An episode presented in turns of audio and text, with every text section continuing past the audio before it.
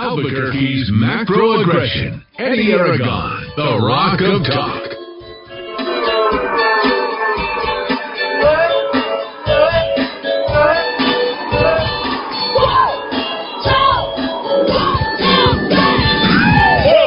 Wednesday afternoon, I'm Eddie Aragon, the Rock of Talk on AM 1600, KIVA 93.7 FM, the web, the app, rockoftalk.com, 550, 5500 here. Your texts and calls accepted here uh, we had a great call yesterday from uh, Susan.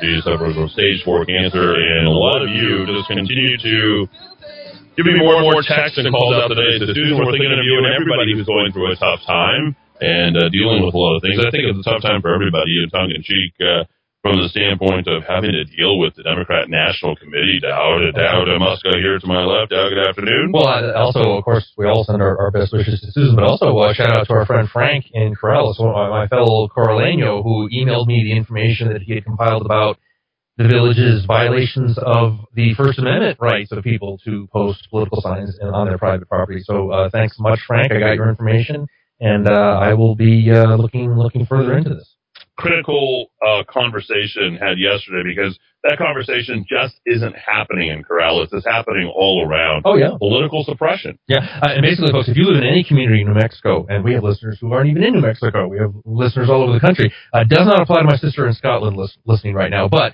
the Oh, U.S. Supreme Court in 1994 basically ruled that these time limits Okay, oh, you can't post any political, any campaign signs unless it's 60 days or 40 days or 10 days completely unconstitutional. You can look it up for yourself. It was a case out of Missouri in 1994, the decision written by John Paul Stevens. Now, governments at the municipal level can regulate the size of signs uh, for safety purposes. You know, you can't put a 30 foot sign up next to the road blocking you know traffic and the view and that kind of stuff. So they can regulate the size. They can't regulate the content and they can't regulate the timing on your own property. In other words, you want to put that big Donald Trump sign uh, uh, up, uh, uh, campaign sign, or standard campaign sign, go ahead and do it. They can't. They have no constitutional authority to take that thing down.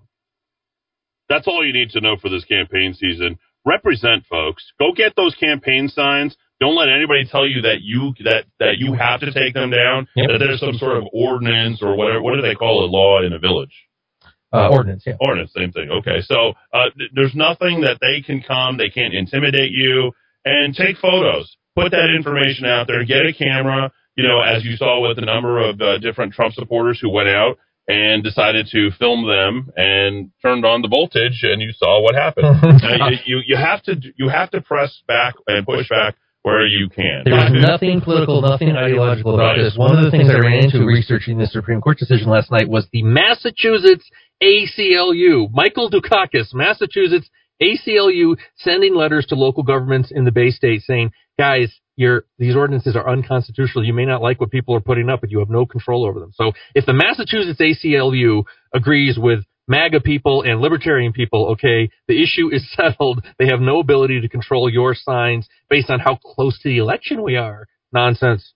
Love that, and thanks for the research. I think it's really important. So again, you guys uh, stand firm. Thanks again to uh, Frank Wirtz. Uh, Great it guy. was his uh, information, and we finally got around to actually putting that out there. And folks, uh, we did have a little bit of a problem with the AM radio station. I want to let you uh, say you guys can always say, "Hey Siri, uh, play ABQ." I got to stop, right? This is going to start, start playing. Hey Siri, play ABQ FM. Hey Siri, play Kiva Radio, K-I-V-A Radio. Uh, these are things you can do. Okay Google, you can do the same thing with uh, uh, Alexa, and um, you can do the same thing with Alexa as well as yeah, Alexa, Siri, and, and OK Google. Those are the three. So there you go. I got to make sure I'm not saying it so that we're not all running a bunch of radios uh, here in the Kiva. All right, so a bunch of stuff that we've got to get to. We haven't gotten to half the topics we wanted to talk about this week. Not at all. But we do need to talk about the Democratic National Committee since Joe Biden has basically been uh, nominated at this point. He's officially nominated. You heard some of the broadcast today of Sean Hannity, and what was really interesting is Bill O'Reilly was on there talking about how Joe Biden is going through his rehearsals and he's not doing very well. The feedback coming from the rehearsals is that he is actually stumbling and fumbling all the way through it. He's not prime time ready, so it looks like he is going to go live. Today is a big day. We should be carrying uh, the, the Trump speech. In fact, uh, we may do that here in our next segment just so we can hear. It's been a long time since people here in the Kiva had, had heard from Trump. But Kamala Harris is on tonight. I believe Barack Obama is on tonight. Is that correct? I believe so. And, and then our Mich- governor, uh, Michelle Lujan Grisham. So they're putting them uh, all in. I don't know how many minutes uh, for each one, but uh, tell us a little bit about Biden, uh, what you've learned, because there was a lot of awkward moments that were happening, including everything from the comments being left open.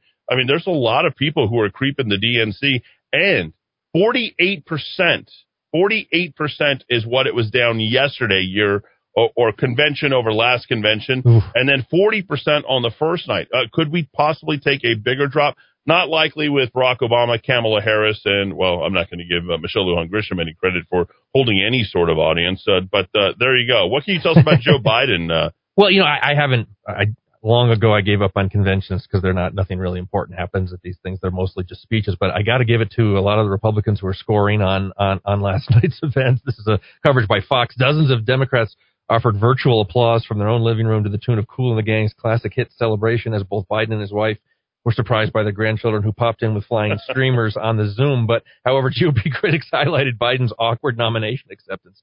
Joe Biden is asking himself, what just happened? Trump senior campaign advisor Mercedes Schlapp quipped. Was it just awkward, or did Joe Biden realize he actually became the nominee of the Democratic Party? Said former White House press secretary Sean Spicer, uh, according to Mitch McConnell, chief of staff.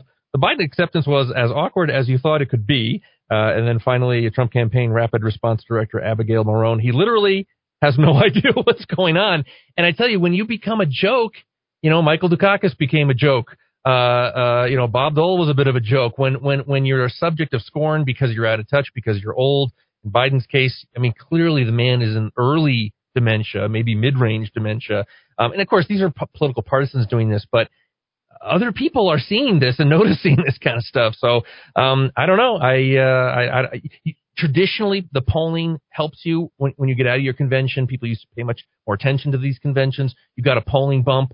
Um, as you say, the numbers are way way down. The choreography of this is weird. Your nominee is out to lunch.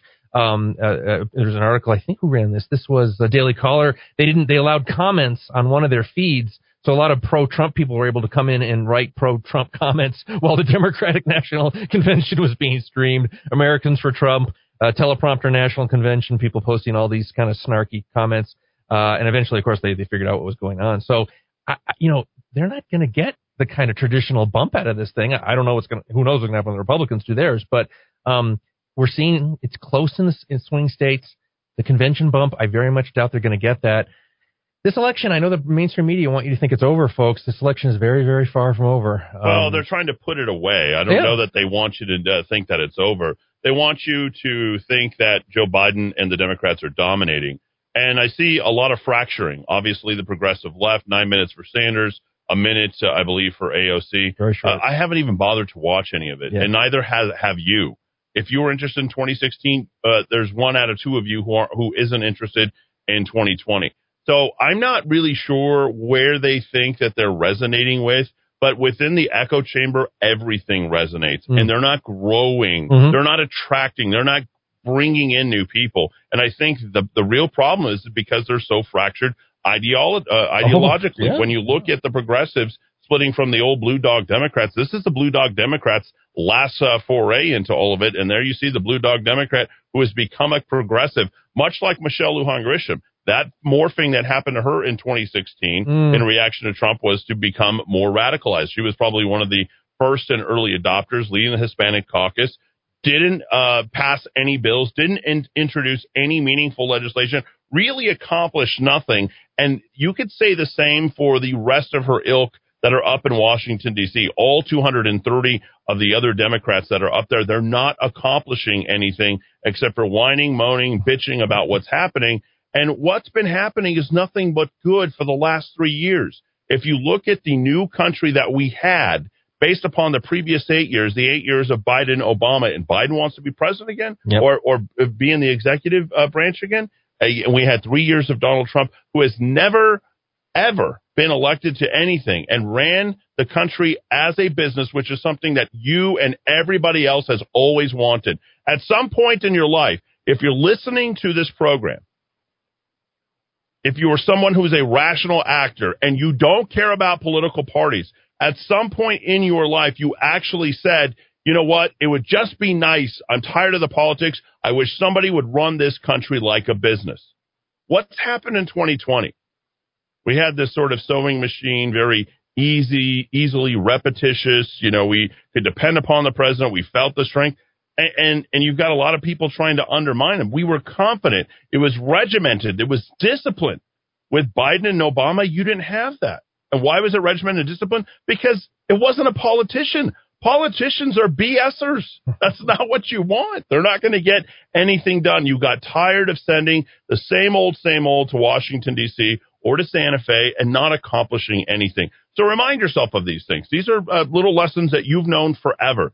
You just have to go back in the, you know, crevices of your mind and you need to remember this is something that we all wanted. We wanted when can one of us go to Washington, uh, Washington D.C. and be president or senator? And there you go. There you have it in uh, Donald Trump. 550, 50, 500. I want to, uh, again, for those of you who are looking to get involved, get a sign, figure out the next five to seven days in the next 60 that you can donate, that you can give to your candidate, whether you like them or not. Please listen to me, okay? And especially the House, the House rep uh, here locally going to Santa Fe and Senate rep, please get involved with those candidacies. They need you to knock doors. Call your Republican, or, or in the case of a, a libertarian or independent, if you don't have a Republican, which I don't know where that's at hor- horrible article attacking libertarians today. Yeah, nasty that I stuff. would uh, love to have Nasty you comment on a little bit later. It's just unnecessary. This is the bullying that, that happens with the Democrats. Remember, they occupy all the seats, but please take five to seven days and get involved.